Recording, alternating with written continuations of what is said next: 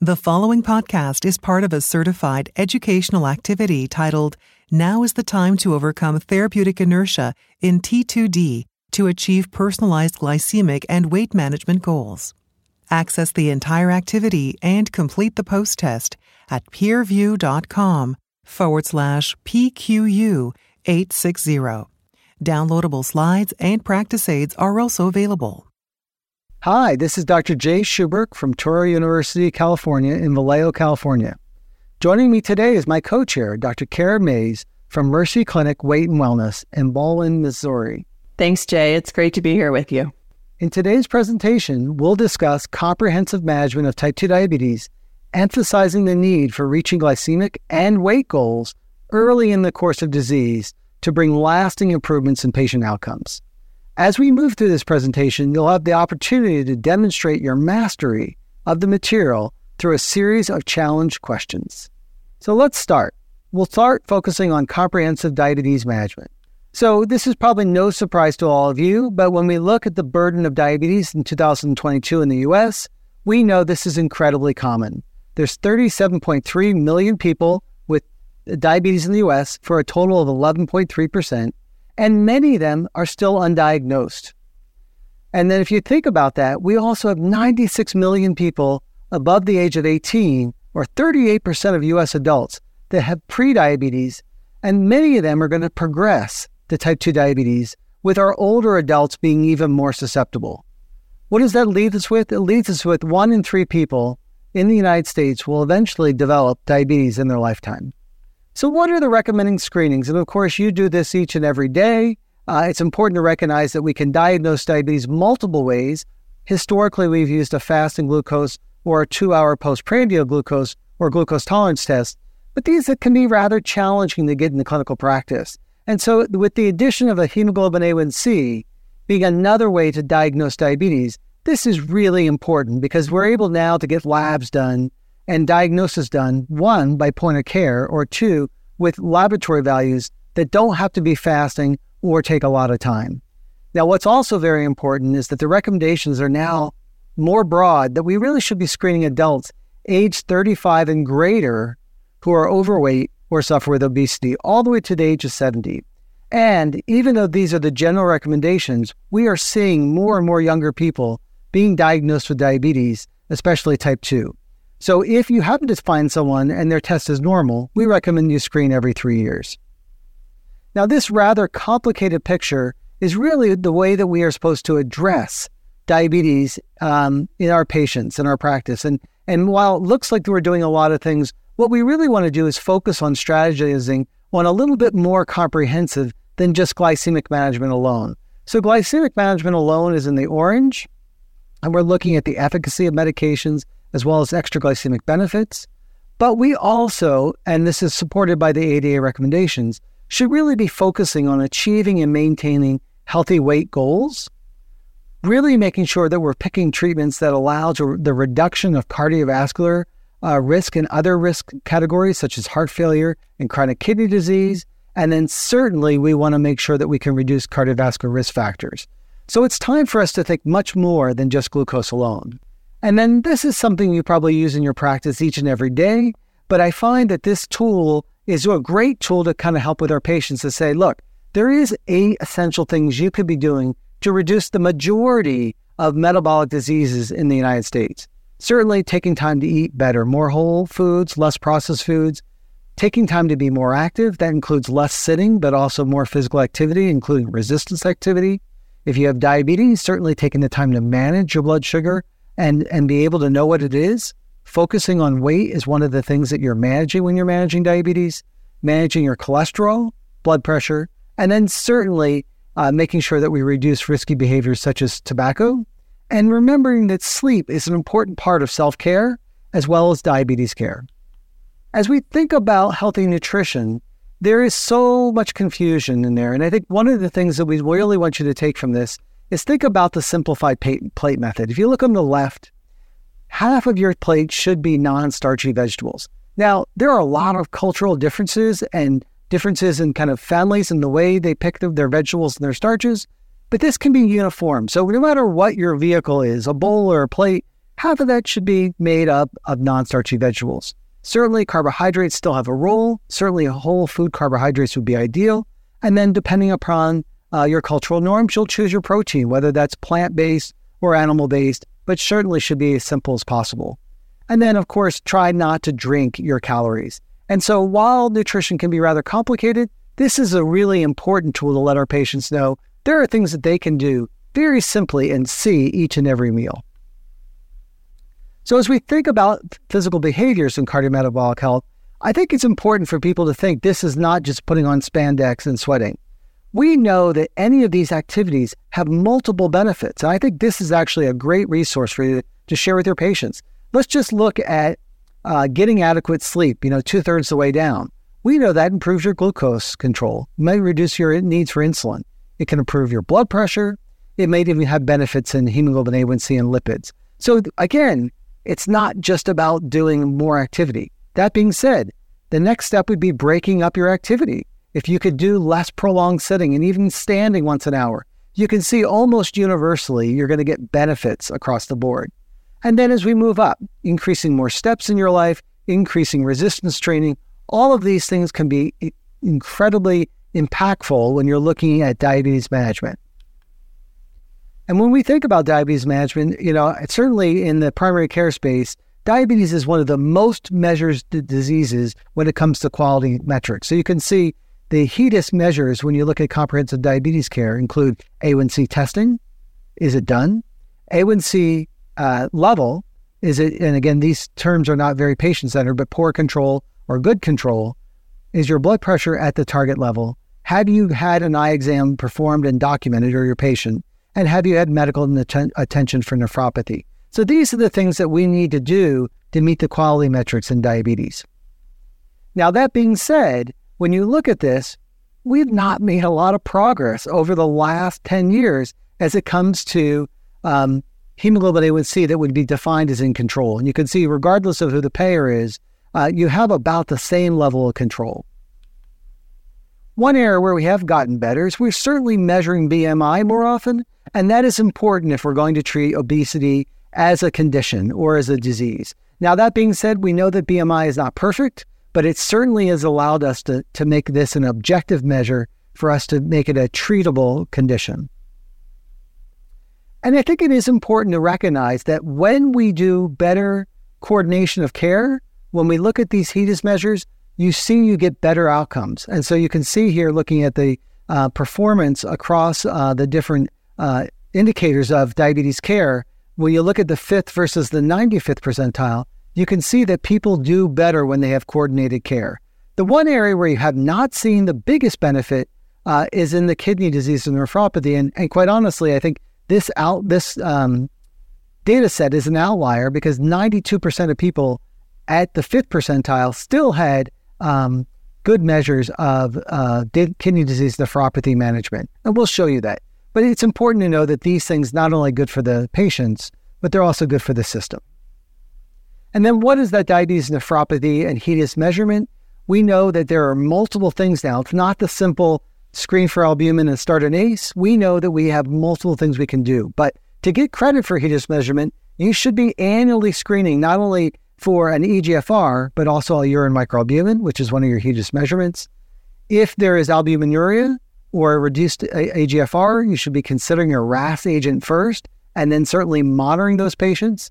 And then knowing that if the disease is progressive, continuing to look at other treatments or timely re- referral to nephrology so that the patient can actually get a needed treatment to prevent the progression of their diabetes kidney disease.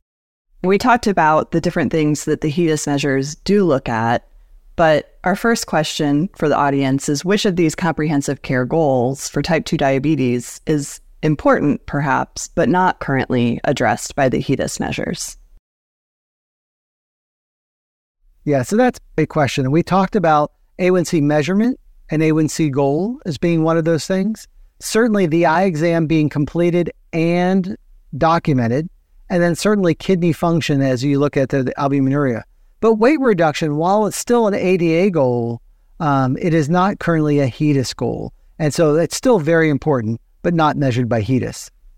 So, Dr. Mayes, as you think about this, what are the things, challenges you've had when it comes to the patients and the HEDIS measurement? I think one of the biggest challenges is truly that care coordination and documentation issue. I think most of our patients are getting their eye exams, but the question of whether or not that's documented appropriately to be captured well is even harder. So, certainly, we have patients where they truly have difficult to control diabetes, where it is just, you know, very difficult to get their A1C controlled. But I think the more difficult challenges are not in the care that we're giving, but rather in proving that we're giving the correct care. That team factor, right? It's always a team. Absolutely. So, our next topic is really going to talk about the connection between type 2 diabetes and obesity, um, also referred to as diabesity at times.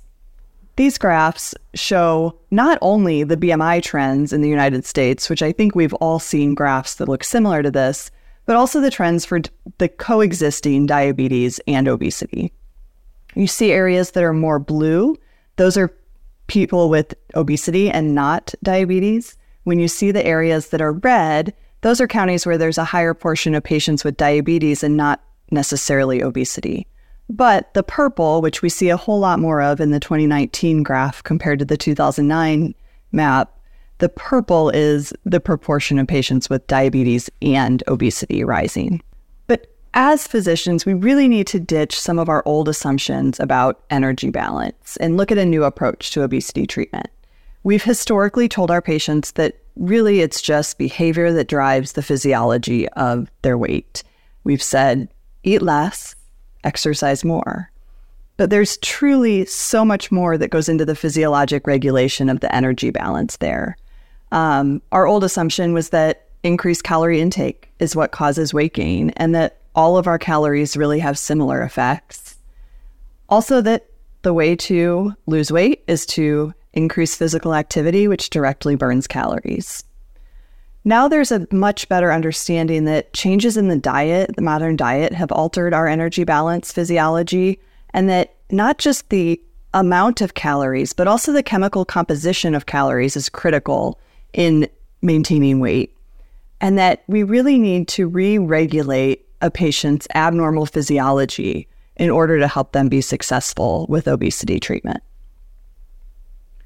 There are several causal relationships that link obesity and type 2 diabetes, but what I want you to focus on here are these three central boxes of adiposity, peripheral tissue insulin resistance, and hyperinsulinemia.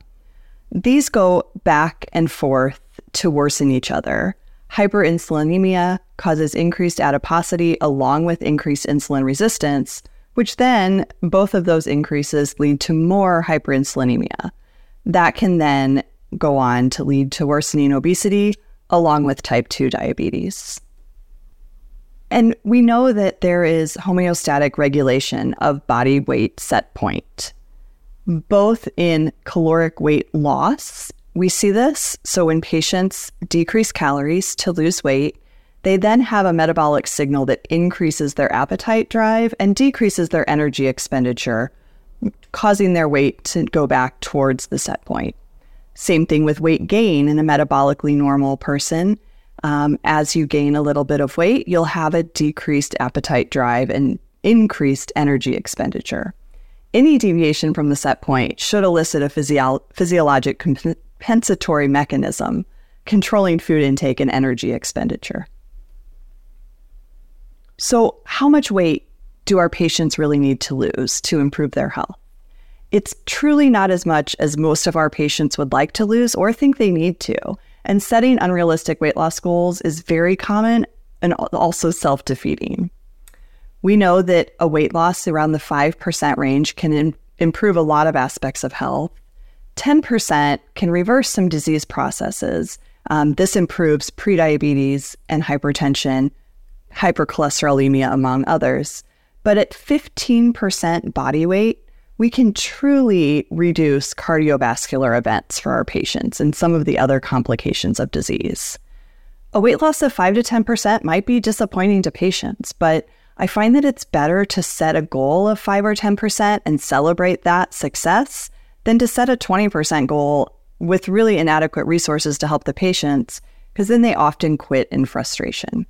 Once a patient hits that 5 or 10% goal, of course, we can set further goals and help them continue to have success.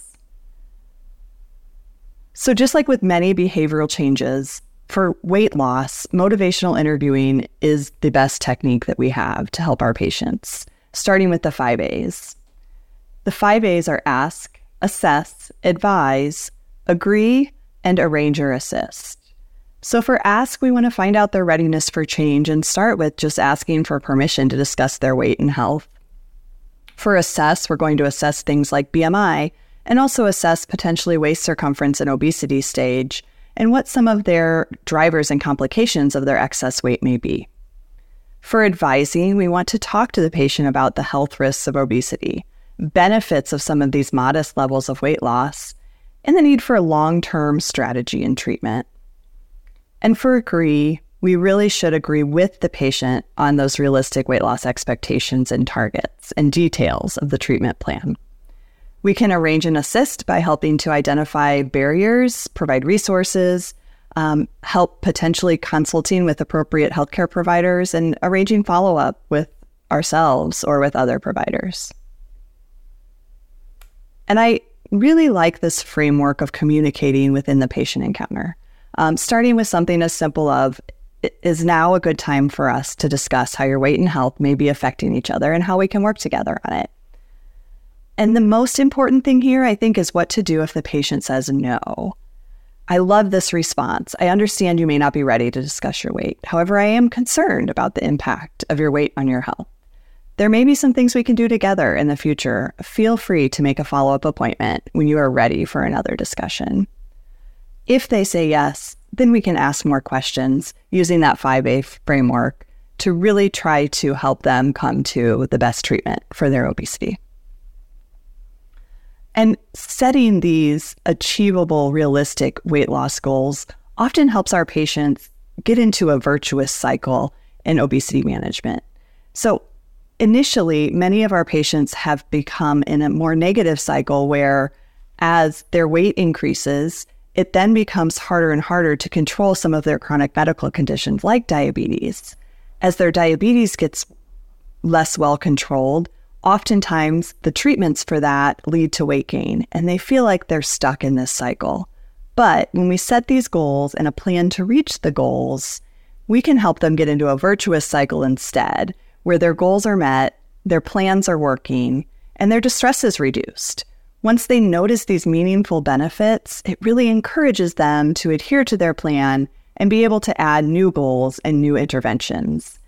In one of the trials looking at a GLP 1 based therapy in people with type 2 diabetes, that improved glycemic control that they saw from the medication, along with reduced weight, was then associated with the patients adopting additional healthful behaviors like dietary modifications and increased exercise. So they truly saw this virtuous cycle in action. And just like diabetes, hypertension, or dyslipidemia, Obesity requires long term chronic management too. And this is an important conversation to have with our patients when we're talking about treating their obesity. Anything that they're doing to lose weight likely needs to be continued in order to maintain that weight loss. If you stop treatment, whether that be diet, exercise, physical activity, or medication, the condition has the potential to return. Yeah, I, that's just fabulous. I love that kind of patient centered approach being a partner with your patient and really trying to give them a chance to succeed. We talked about the many benefits of weight loss in the 5 to 10% range, um, but for specifically reducing the risk of heart, heart attack and cardiovascular events, we're looking at about the 15% body weight loss. I also think it's important to talk up to patients that their goal is not necessarily to hit that normal BMI below 25. It's very difficult for many patients with obesity to get there, and it's also really not necessary for their health. BMI should be used truly as a screening tool for our patients and never as a target for weight loss. Yeah, it's such an important thing. And I, and I think that will reduce the unnecessary burden on our patients. Absolutely. But let's jump into that timely intensification uh, to prevent type 2 diabetes related complications. And so when we think about microvascular and macrovascular complications as it relates to diabetes, On the right hand side, we think of the traditional microvascular complications. And we have a, a long history of intensive glucose or uh, achieving uh, better glucose goals does a better job with those microvascular complications. But I also want to highlight that we know that things like retinopathy and, and nephropathy or kidney disease can also be markers of cardiovascular risk. And so we really need to be moving beyond that. We know that for neuropathy, there is a form of cardiac autonomic neuropathy, which can be quite devastating, albeit a little bit less common. And so it's important for us to think of that as even important contributors when we look at macrovascular complications, such as coronary heart disease, heart failure, peripheral arterial disease, and stroke. And really, these are all things that are very meaningful for our patient. And ultimately, cardiovascular disease is still one of the leading causes of death for our patients with diabetes. So, why do we do intensive control? We know certainly for microvascular benefits, the legacy effect can be important. But now we're going to talk a little bit more about where you are when you're diagnosed. And if you get intensive control, taking you down to 6.5 in that first year. And you can see uh, the one is where you want to be, right? And that, that uh, kind of vertical line. The further you are from one, the higher you're going to have a risk of a microvascular or a macrovascular complication and or mortality. And so it's really important that one, we try to get control early and in that first year, get that A1C as low as you can, because you can see on the right hand side under mortality, we bump up against one or no greater risk um, if we can do that early. However, if at one year your A1C is, say, greater than 9%, you're going to have a higher risk across microvascular, micro, macrovascular, and mortality complications. And then I really like this um, study from Dr. Khunti that really shows if you have someone that's been newly diagnosed and they have intensive treatment within the first year, and you look at their six month hemoglobin A1C, those on the bottom were there were those patients who were able to achieve an A1C below seven those uh, that were above did not have intensive control or treatment, and they did not achieve an A1C of 7%. And you can see the gap. That gap is the unnecessary or preventable complications. And just to put it in the blue box there, at 5.3 years, those people who did not have intensive early treatment had a 67% higher risk of MI, a 51% higher risk of stroke, a 64% higher risk of heart failure, with a composite 62% increase in cardiovascular events. So, this is important to think well beyond the glucose level itself, but also be thinking about complications. Now, I don't know about you, but certainly for me, when I'm treating it, I'm overwhelmed by the number of agendas on any given visit. And we have determined clinical or therapeutic inertia as being something that's important when we're helping patients manage a chronic disease or, our conditions. So you can see here there are a bunch of studies, and you can see there are some con, uh, studies that show that certain conditions, such as, as a uh, using combination medications of point of service insurance, could reduce your likelihood of inertia. There's plenty of things that increase uh, therapeutic inertia, including gaps in patient physician communication, which is, of course, critical. And then certainly there's conflicting evidence on some other things. But you know, ultimately, I wouldn't say you have to be fixed to know all of these things. Ultimately, you got to have that communication, that early connection with your patient, and have a plan and really set your goals early. And then this is helpful tactics to help increase your patient's comfort with type 2 diabetes treatments. And I really want to highlight here the two boxes on the left. Um, you know, even though I care a lot about how a medicine works and what it's going to do, patients actually want to know how it's going to affect them. And so I think it's important for you to share with them how am I going to take this medicine? What bad things might I feel? And how do I handle that? How do I know if it's working? And how, is, how are the risks and benefits uh, as it relates to other medications? And then ultimately, how do I fit it in my lifestyle? I also think we uh, need to be comfortable with the medication and have a handle on them so that we can actually have a two way, bidirectional conversation with our patients and really give information that they can react to and have shared decision making with. Now, I, I, don't know about you, but I also feel like it takes a lot of time. So we need a team, and that team should involve the patient, but also can involve other healthcare professionals. such, such as certified diabetes uh, care education specialists or an ME or one of the nurses in your practice.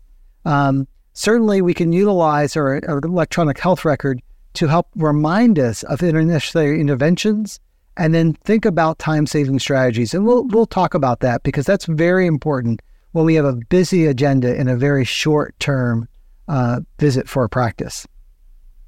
And then uh, again, when you look at online resources, the ADA has a wonderful campaign, Overcoming Therapeutic Inertia, that has a whole toolkit that you can utilize in your practice with such suggestions, such as having maybe a download station in your office, having patients um, maybe upload their devices even before they come to the visit, and then certainly reminder systems.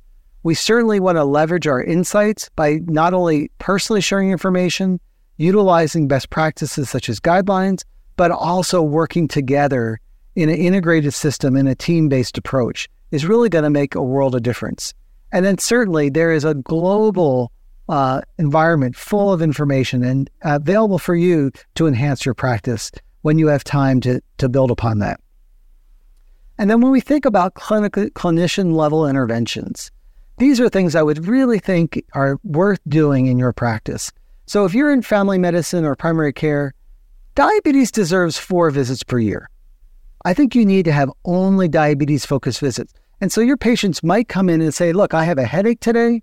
I want to respect it. I'm going to treat your headache, but I'd like you to come back so we can focus on diabetes because both of these things are really important to me. And I want to make sure you're getting the best care available.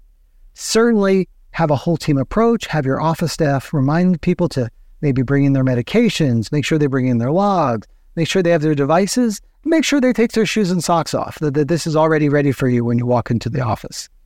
Um, I think it's also important to remind people that we're going to continue to adjust therapy to reach an A1C target, just like we're going to do this with weight. So we're going to do this slowly and gradually and let you feel like you're in control as we continue to make progress on overall therapeutic goals.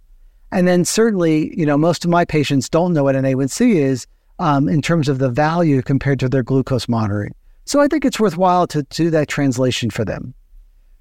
There are so many things going on with our patients. So when we look at things that could help us, don't forget about mental health conditions. Don't think, don't forget about social determinants of health that might make self-care challenging, as well as diabetes distress. These things are all super important, and they may change the ability of the patient to do self-care. The other thing that we will commonly do is look at the frequency of the visits based upon their A1C level. This can be both a stick and a carrot for your patients and say, look, you know, right now your A1C is running a, quite a bit higher than we're shooting for. I'd love to see you more frequently, maybe even as often as once a month. As your A1C starts to get closer to the, the goal, whatever goal you have with your patient, we might spread those visits out. And then if you're at target range, maybe we'll see you every six months. And again, that's not that we don't want to see you, but it sounds like you have a plan that's working well. And then when you make that plan with your patients, please take into account patients' needs, concerns, and wishes. This is the person that does 95% of the work of diabetes care. So please help them help themselves by making sure you make a, a regimen with them that they, one, can endorse, and two, they can engage.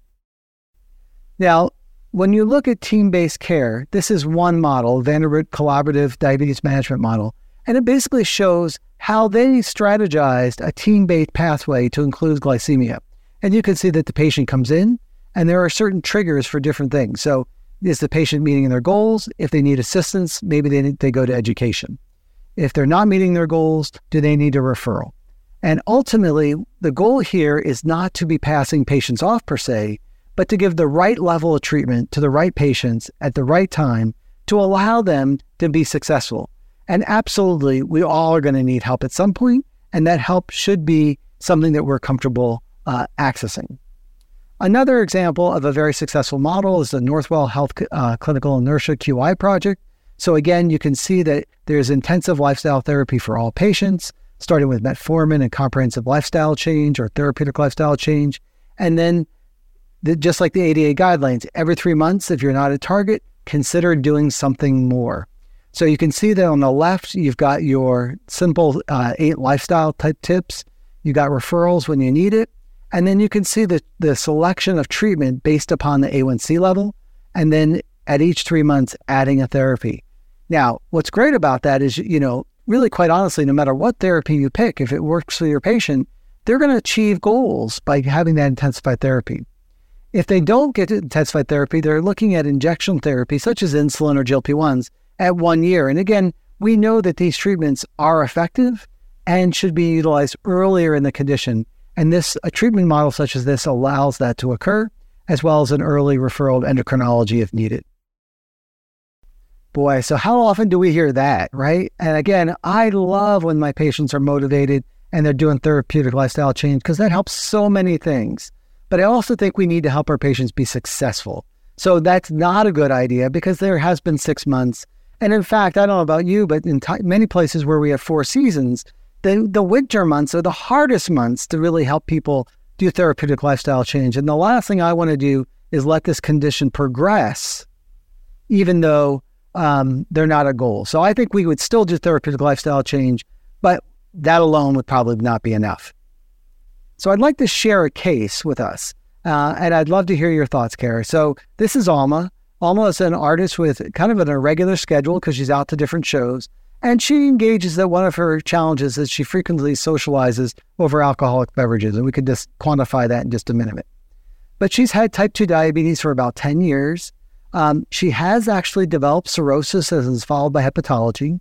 She's got hypertension. She was a former smoker, but quit about a year ago. And her introduction to diabetes was through gestational diabetes. She does have a family history of heart disease, uh, which is a driving factor. And uh, looking at her current kind of vital set, you can see that her uh, weight is 278 pounds. Um, her current A1C is 10.1. Her blood pressure seems to be a target, um, and her lipid panel um, is reasonably well controlled. Uh, her EGFR is greater than 90, and her UACR is still in the normal range at 11. She has slight elevations in her transaminases, and her PHQ uh, 9 is 3. She's taken metformin in the past, but she had diarrhea. She had sitagliptin, but she didn't like that because she had urinary tract infection, an uncommon side effect, but that's what she had.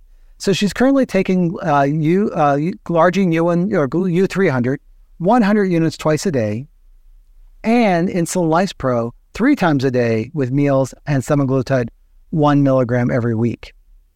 And then she engages that she sometimes forgets to take some of this insulin she does have a CGM, but hasn't really opened it. She's a little bit overwhelmed with what she's doing already, and one more thing seems to be too much.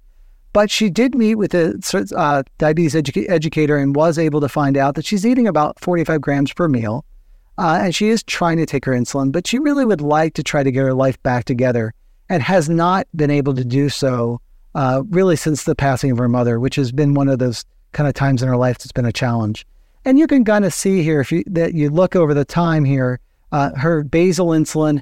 Uh, when we added semaglutide and titrated it, we were able to reduce her basal insulin some uh, with the use of the GLP-1 on top of that, while improving her hemoglobin A1C uh, and having some uh, kind of neutral weight effects. Um, she did wear a CG, CGM, and you can see that her time and range has gotten some better. She's not having hypoglycemia, um, so, based upon all of this, she was recently switched to tirzepatide. Um, and so the question is she's on a complex regimen. So, Kara, as you think about this, what are your thoughts about using tirzepatide and how would you make that switch? And then what will we do with her insulin? Yeah, so I think that that switch is still a little difficult to make because we don't have the data to truly guide us from a guideline standpoint, I I do think that we know from at least comparative studies that five milligrams of tirzepatide is a little better than one milligram of semaglutide as far as efficacy for A1C. And um, so, likely coming from two milligrams of semaglutide to tirzepatide, she is going to need higher doses to get that improved control. But given the additional GIP aspect of the tirzepatide, I'm not sure that directly switching her all the way up to one of the higher doses would have been good. So I do think that swap is appropriate. Um, depending on patients, I think sometimes we can go a little higher, or if we're extra cautious, going back down to 2.5 um, to start the tirzepatide, which I think is still what the prescribing information would would recommend with that swap. Um, but I do think that the patient should be aware that the five milligrams is probably not a long term dose, but rather just a dose to make sure that she's tolerating the medication okay compared to semaglutide, and that we would plan to titrate up each month, um, assuming that she's still tolerating the medication and that her um, blood sugar still needs additional control. And I, and I think that's such an important practical piece of advice that, you know, we, we got to make sure that she can tolerate this. And we do have the luxury of going up to a higher dose, but we're going to have to take time to do that. And if we do that, we very likely may be able to reduce her insulin further, which would be good for simplifying her regimen, but also probably would help her weight, I would hope. Absolutely. And I think, too, with her irregular schedule and you know, I think she had gotten better over the time with doing her short acting insulin more reliably. Um, but still, someone with an unpredictable schedule, that's a difficult thing to do from a management standpoint. Yeah. I think he's the really important points. Um, and so, you know, as we think about this, there's a lot for us to do. Um, you know, I think getting her in a regimen that's more simple is going to be great. Uh, absolutely. I think that, you know, her alcohol intake, while it may be social, she's got cirrhosis, right? This is a problem both for hyperglycemia and hypoglycemia. We certainly want to help her eliminate the use.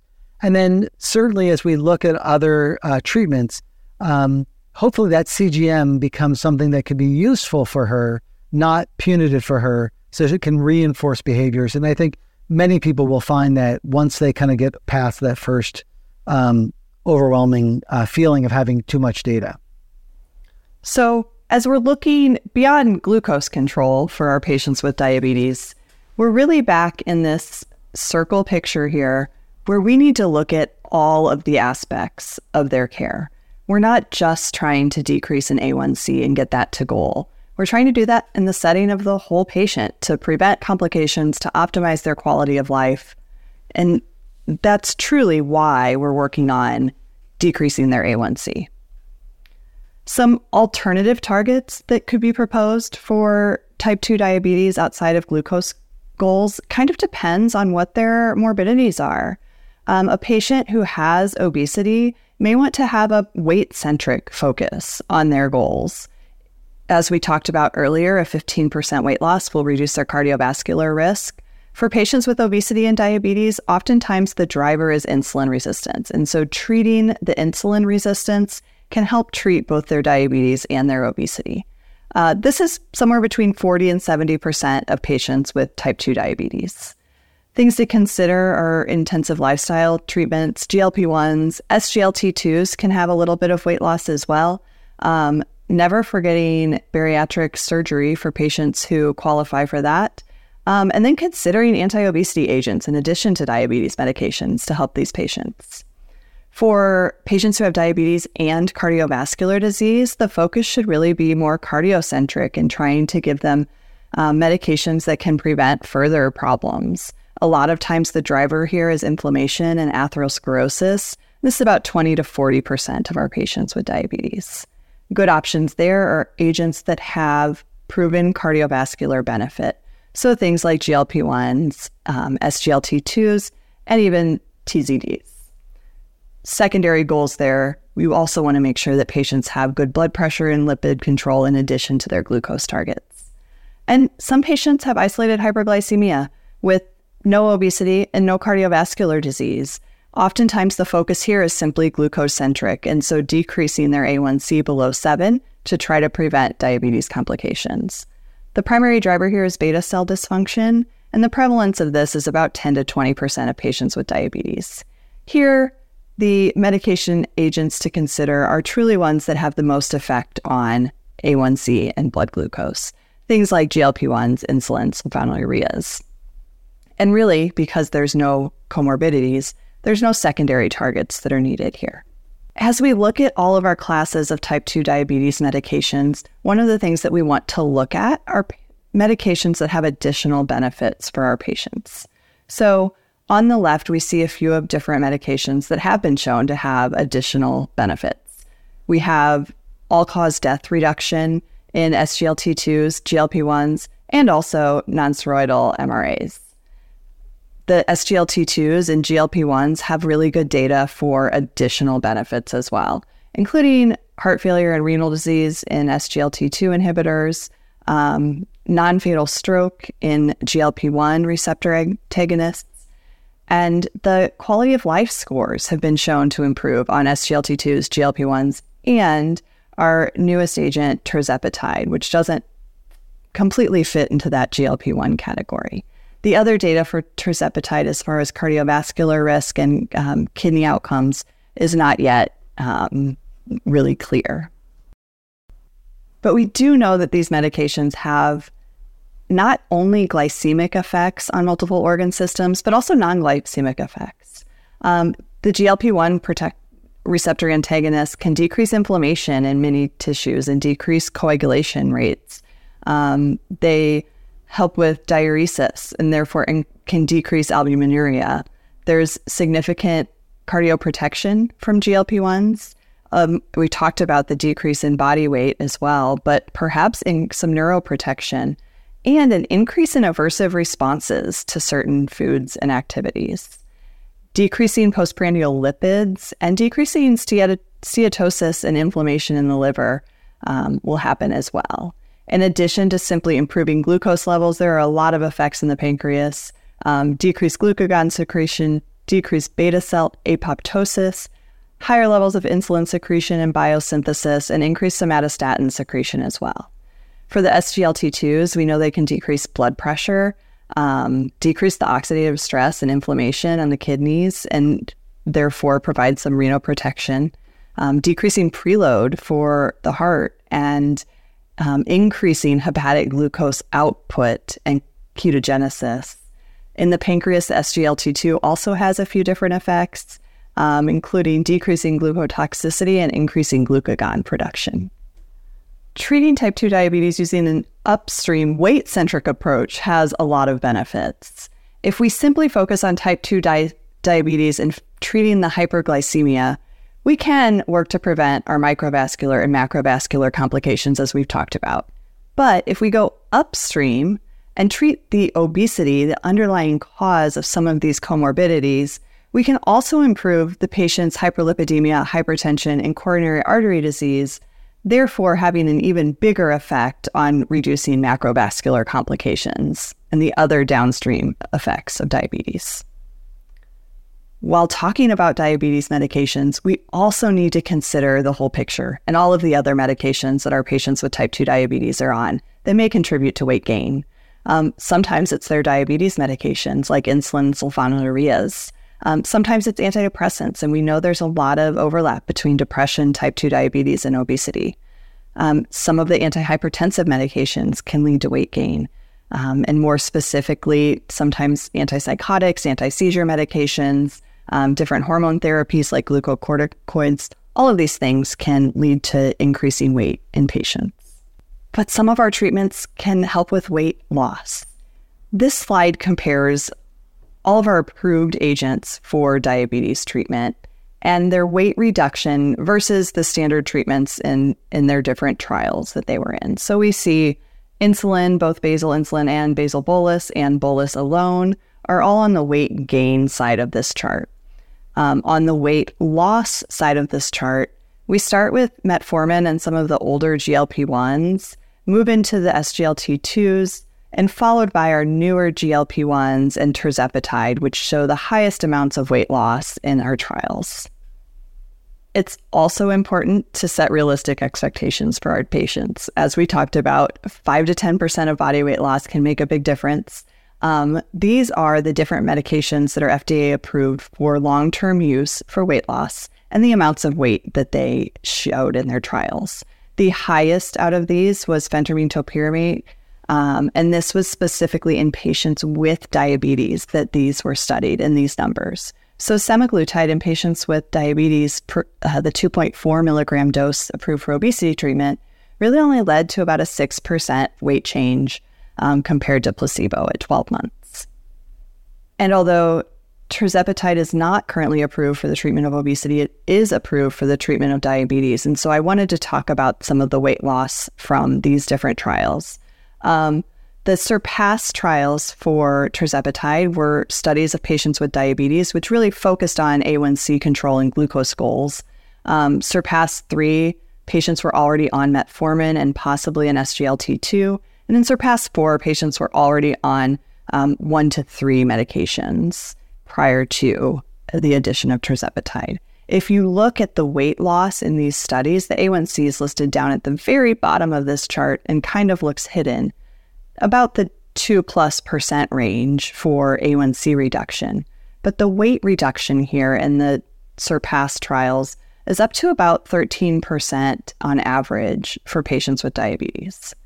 And then the Surmount 2 and Surmount 1 trials really emphasize how patients with type 2 diabetes tend to lose less weight on almost all of our anti obesity medications compared to patients without type 2 diabetes. So, all the way to the right, the Surmount 1 trial, those are patients without type 2 diabetes who are taking tirzepatide simply for obesity treatment. And then the Surmount 2 right next to that is patients with diabetes who are taking tirzepatide for weight management. And the numbers are significantly smaller from a weight perspective. So I think we can all quickly point out glycemia as a priority for our patients with diabetes, but thinking about those downstream effects or upstream really effects of treating obesity, um, really emphasizing a patient's weight loss goals um, is important as well for treating their diabetes well. Yeah, and the ADA has highlighted that in the 2023 standards of care as, as being one of the priority targets. But you're right, all of these things are super important.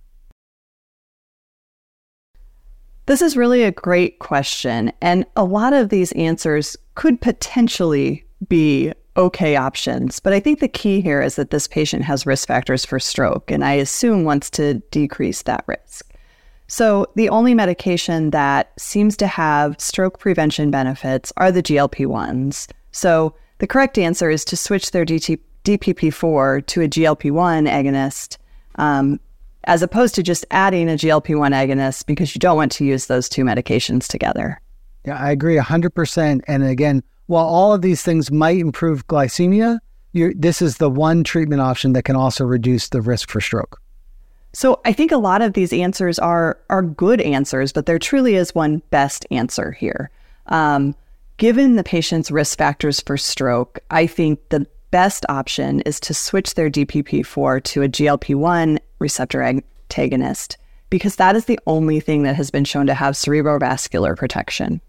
I think that's such an important thing because we know that uh, you're not only treating glucose, but this this is the one class that's listed here that has stroke benefit, um, and it's unique in this class that it has that stroke benefit.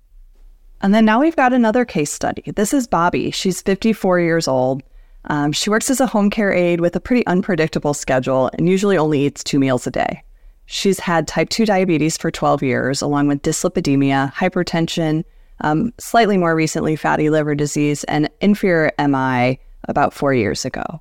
Her weight is 220 pounds with a BMI of 36. She does have truncal obesity present. Blood work shows A1C of 8.8% currently, with elevated triglycerides and total cholesterol and an LDL that can't be calculated. Her blood pressure at this visit is 142 over 88, pulse of 78. Her GFR is 54 um, with a BUN of 28, creatinine 1.4, um, with a urinary albumin creatinine ratio of 68 milligrams per gram. Her AST and ALT are elevated.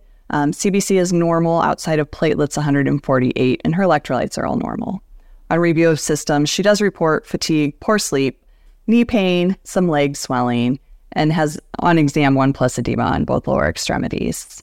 Current medications are metformin, 1,000 milligrams BID, glipizide, 10 milligrams BID, and insulin glargine, 64 units at night. For non diabetic conditions, she's also on simvastatin, 40 milligrams, lisinopril, 20 milligrams, hydrochlorothiazide, 25 milligrams, and metoprolol 50 milligrams per day. She doesn't check her blood glucose because every time she has in the past, it's always been high. Um, she does have some shaky spells, though, about twice a week when she skips a meal. Um, she does skip her insulin when these occur, and she really wants to find a better way to get into control. This is a really typical patient for us. Um, where do you think your first steps would be for Bobby? Yeah. So as you think about this, there are so many places you could start, and you know, you you've got this problem list here, uh, and again, you could really pick anything. What I worry most about for this person is this is someone with an unpredictable schedule, on a sulfonylurea and insulin, and is having hypoglycemia. So I, I think I'd be worried about that first. All of these things are super important, and of course, her kidney function might be contributing. But I would say I got to get rid of damage first. Um, what do you think? I agree. I think, especially in someone who's not wanting to or able to check their blood sugars regularly, I think her regimen is setting her up for hypoglycemic episodes. But I wonder how how much can you change there? How how aggressively would you reduce her risk of hypoglycemia in, in medication treatment? Yeah, so I think about this, you know, I rarely use sulfonylureas and insulin together. So I might want to have that conversation with Bobby and say, would you prefer to stop the sulfonylurea or maybe have your insulin reduced? I think that's part of that shared decision making. But for sure, she's going to need a regimen that matches her life. Right now, she's trying to make her life match her regimen. So I think um, this is a place where you can take big reductions down and then maybe help her get back under control. Yeah, I agree. I think she would do wonderfully with having an injection once a week, perhaps, instead of, you know, daily or more than daily. And then obviously we have a lot of other places that we can work on Bobby's management as well. But this is a patient where it's really going to be great to use that shared decision making, address maybe one or two of these things at a time, and schedule a follow up visit to continue to address these things. I think we definitely want to intensify treatment and help our patients get to goal in all of these areas, but it doesn't all have to be in one day and in one visit. So I'm going to take us home with shared decision making, helping our patients uh, have personal success when they're managing type 2 diabetes and their weight. So when we look at shared decision making, it's really important, and again, you all probably do this, to make sure you're employing shared decision making to collaborate with your patients and develop uh, diabetes plans that are individualized to that patient. We know that shared decision making can improve decision making because patients have better knowledge and they understand their risks. So the decision is a, a knowledgeable, uh, or the decision is a knowledgeable decision. We also know that it's important for us to acknowledge and address the emotional and social determinants uh, needs for our patients because they are significant and they may in, interfere with uh, our care. And then certainly, it's really important for us to know that diabetes is largely self managed, so is the management of obesity. And so we want to make sure our patients are better able to do self care. We're just providing them tools and information and resources. Now, this is one tool that's really meant to kind of check to make sure you're involved in shared decision making. And you can read through the statements, but each of these statements are for a question our patient to answer. Did my doctor make it clear to me that a decision needs to be made? Was it clear that I wanted to know exactly what I needed to be involved in to make that decision? The doctor told me there's different options for treating my condition, and my doctor explained the advantages and disadvantages of each. I felt like I understood with my physician's help all the information, and the physician asked me what treatment I prefer. I know these are steps, but it's important for us to think through them. My doctor and I thoroughly weighed the different options, and we selected one together, and we agreed on how to proceed. So that step by step thing we do subconsciously, but it is very important to be mindful of that. And the reason why that is, is that we have not always done great. So here's a study looking at patients and their healthcare clinicians and looking at did we uh, really engage in full shared decision making? We're going to highlight the top and bottom. So the patients on the left, the healthcare professionals on the right. So my patient, my healthcare provider helped me understand the information needed. So the patient, if you look at that, um, going from most positive to most negative, about 50% said yes, help me completely or strongly. But if you looked at the healthcare professional, they thought 82% thought that they were very helpful or mostly helpful. None of the healthcare professionals strongly disagreed or completely disagreed, but you can see a sizable number in the um, kind of dark and purple disagreed. If you go down to the bottom, my healthcare provider um, thoroughly weighed the different treatment options. Again, patients would say that about 39% of the time they completely agreed or strongly agreed. But on the healthcare professional side, it was closer to 60%. And again, you can see those blue, dark, and purple. Um, those are people that are neutral, strongly disagree, or completely disagree. So we could be doing better. And I think this is a call out to us all to, to be mindful and practice these skills with our patients. This is one such uh, shared decision making tool from the Mayo Clinic, and it is somewhat dated, but it's handouts that were given to the patient that gave them different information to, to, to select a treatment with, and it gave them the tools. So you can see that this is a free online resource. Now, I know that our patients are all very different, right? Some of us have an external locus of control, some have an internal locus of control. And so here are some tools to help you with kind of addressing both of those patients. So if someone has an internal locus of control, they tend to take charge of their own health. And here are points of emphasis, you know, propose small steps. Here's another challenge for you, or this will help you. Focus on feeling good, keep up the great work. You know, you're in the driver's seat. These are great terminologies to be using with someone with an internal locus of control. But that's not true for everyone. I have a number of patients that have an external locus of control. So you might propose small steps again, but you might have to have a different focus. It's important for you to do blank. I know that this must be hard, but I strongly recommend. And again, these messages are not always uh, landed on people exactly the same. So knowing your patients allows you to really have that focus of where am I going to focus my efforts, my energy, and my ling- linguistic clues to best help my patient be involved in that decision? Now, like I said, and I say all the time, you do not have to go it alone. All patients really should have, really quite honestly, and at the time of diagnosis, diabetes self management, education, and support. And we already know that a minority of people actually get that done. And what are most important times? I would say a diagnosis, when a complication starts to uh, affect the care or when life transitions occur. So you've heard about maybe a patient had an MI in one of the cases, maybe one of the patients lost a family member who was helping in the care, or certainly a diagnosis. These are times where people need help to know what is the best practices in self care. And you can see in the bottom right there that when patients go to diabetes self management education support, there are noticeable benefits in hemoglobin A1C. And those that have both that and medical nutrition therapy can get up to a 2% A1C reduction. And that's as good as any medication. So, again, don't underestimate the power of having your patients get diabetes education. Again, this is kind of showing that only 7% of patients with diabetes actually got diabetes self management education and support. We said, well, maybe this is a telemedicine problem. Even then, it's only 11%. And those who do go, often they don't go or don't finish. And you can see that some of the clues are what's the point? What do I know? Um, it, you know, what I don't know is, won't annoy me. Let's, you know, I feel like a number. I don't feel valued. And so it's important for us to say, and this is, I would say, in the primary care space, a strong recommendation for diabetes education support is one of the best indicators that your patient's going to go uh, get that needed help.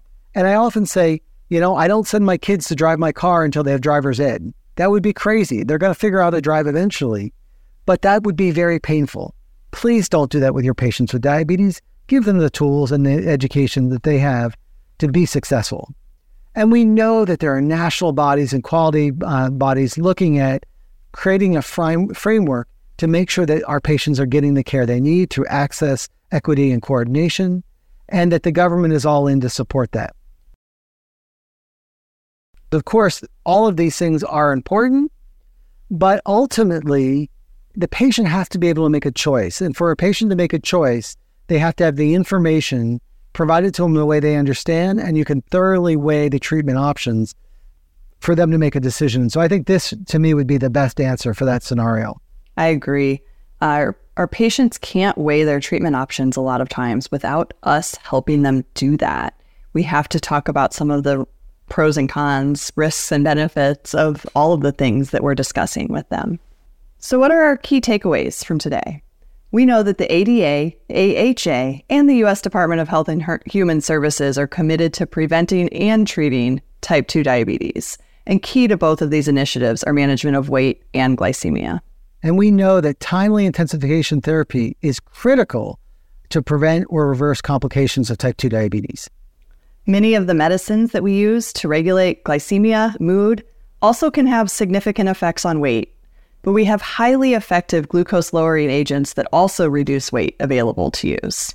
So, coordinating care with the healthcare team, using respectful language, and referral to diabetes health management education and support are all associated with ba- better patient outcomes.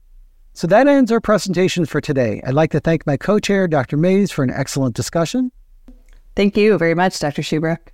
I hope you found this activity to be informative. This presentation was developed as a companion activity to a Project Echo workshop series.